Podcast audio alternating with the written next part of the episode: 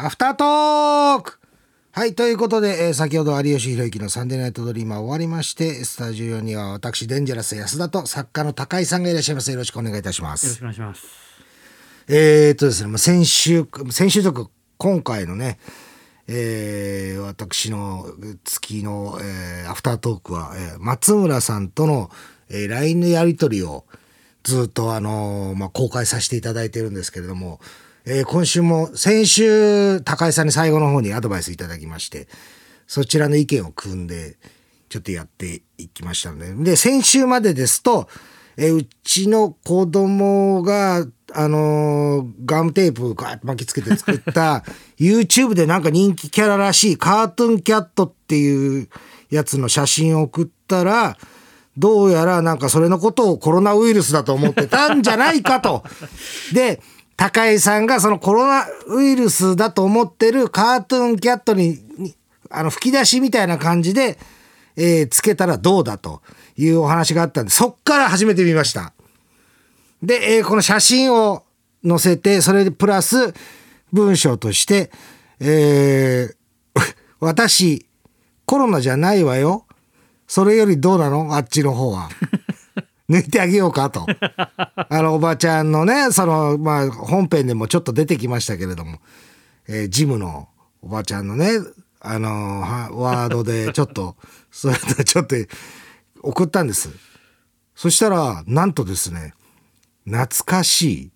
テレビ東京でテロップで80歳の彼女ができた松村君今田耕司さんがこれはだからあのそういう話をまあ番組かなんかで多分有吉がしてそれが広まってで今田さんがその番組でこう80歳の彼女ができたらしいんやでとかっていう話をしたっていうで割となんかもういきなりなんかスルースルーですよ。全然なんかあれ？ちょっとなんかやっぱりなんかのれんに腕押しじゃないですけどあれ？これいなしてきたなっていう感じで。でその後、えー連絡こっちからもう追いかけて連絡しないで。そしたら向こうから来ましたえー、なんかアメトークの、えー放送があったんですけどもそのアメトークの2日後ぐらいかな木曜日ぐらいに多分録画してるやつを見たんですかね。その画面を写真に撮って素晴らしい安定感安田君。それでプラス龍さん浮かばれるお疲れ様でしたって。ねこれ見ましたよっていうことでね。あり龍さん浮かばれます、えーお疲れ様でしたってなってるんですけど。ちょっとね写真を見直したらねあのなんだろうえっ、とあの人テレビの画面で字幕が出るようにこれあよよくあのほらなんだろう例えばだからその温泉とかで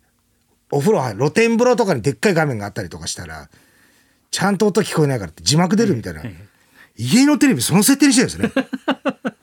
っていうことが発覚しました。これ見てこれびっくりしました。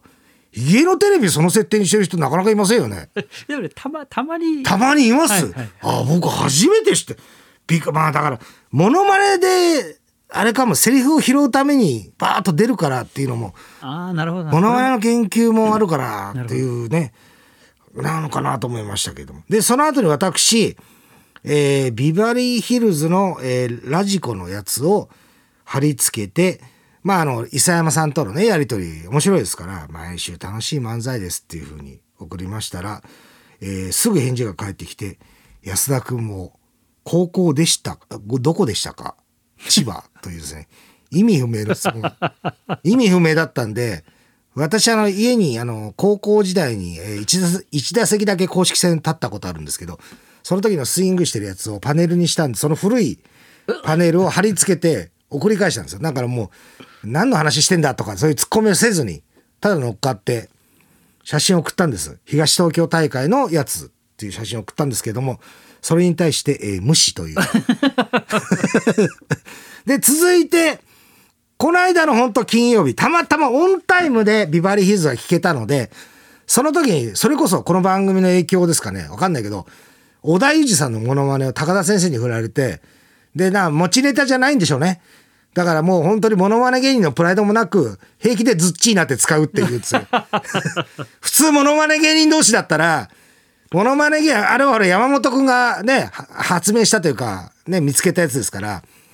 それをね、平気で使うなんてことありえないんでしょうけど、多分持ちネタじゃないからでしょうね。平気でズッチーナズッチーナって何回も言ってましたけど、そのことも皮肉も込めて、その時間聞いてたよ。小田裕二とだけ、ワードで送ったんですよ。そしたら、えラジオブースの中で自撮りした写真と、磯山さんと二人のツーショットの写真、2枚送ってきて、で、ぼんやりしてるから、ジムですか？って思ったんですよね。僕、ボケて。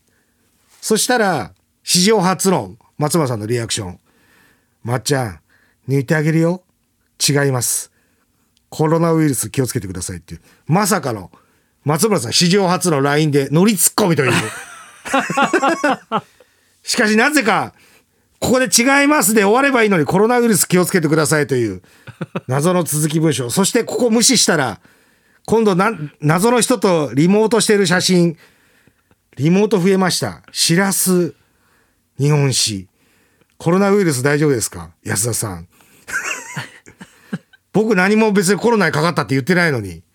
ずーっと、で、カートゥーンキャットの写真をつけて大丈夫って送ったら、今度はまた同じ写真、えーそのスタジオブースの写真と鎌倉殿の13人の、えー YouTube の写真もう謎すぎます。いろんな、もう謎だらけの、何の関連もない写真を送りつけて文章。性能運輸都市対抗野球、昨日負けました。もう訳がわかりません。ずっと意味がわからないまんまです。それで、えーまた知らない人との写真。で、私も送りました。昨日船橋競馬場で、えーちょっとあの YouTube の配信番組があったんで、そっから松村さんみたいに自撮りして、ちょっとその競馬場が映ってるみたいなやつ。写真送ったら、一言すぐに返ってきました。1分後、船橋って言って。いや、クイズやってねえんだよってツッコミも今回はなしにして。で、で、今回、えー台本に松村邦弘さんってラジオのやつ書いてあったんで、その写真送りました。そしたらありがとうございましたと来て、その後、21時1分。だから、えー一部の放送が終わって、多分、その、二部の放送が始まった瞬間でしたね。21時1分に、封印なの？と来ました。多分それ、えー一部の、えー終わりに、あの古典、だからいろんな話あるじゃないですか。はいあの辺の話、全部封印しますって言った、それを受けての封印なのというので終わっております。まあ、このように、えーやっぱりツッコミをしないと、全く会話が成立しないことがもう判明いたしました。えーまあ、ここまで来ましたけれども、この3週間ぐらい、松村さんとの LINE、個人的に非常に苦痛でございます。ただ、このアフタートークでただ皆さんに報告する、もう本当にごく一部、1、2名ぐらいの人が、えーなんかちょっと楽しみにしてるらしいという情報が入りましたので、えーまあ続けさせていただいてるんですけども、これ引き続きこれどうし、今後はもうバンバン突っ込んでいくかっていう。ああ、いいですね。確かに。ただね、昨日ね、あの、その松村さんについてる名物マネージャーがいるんですよ。まあ僕らのマネージャーでもあるんですけど、大竹さんの、多分ひょっとしたらこ、その、来週来るかもしれませんけど、それにもちょっとだけ話したんですよ。最近なんか松村さんと LINE するようになって。全然会話が成立しなくてですね。あそうですね。あいつはそんな人間じゃないですから、とかって言って。なん ちゅう言い方すんだよと思いながら。まあ、そっちのね、人間関係、もう、電波少年からやってる時の人間関係でやってますから、そまあ、そういう言い方になるんでしょうけども。もう、あの、あんまり突っ込みすぎると、どんどんどんどんいろ、いろんな写真が来ますよ、とかっていう 話は聞いたので、まあ、その可能性はあるんですけれども、この一週間はもう、あの、先ほど発表した通り、一回も突っ込み、私から突っ込みは一個も入れてませんので、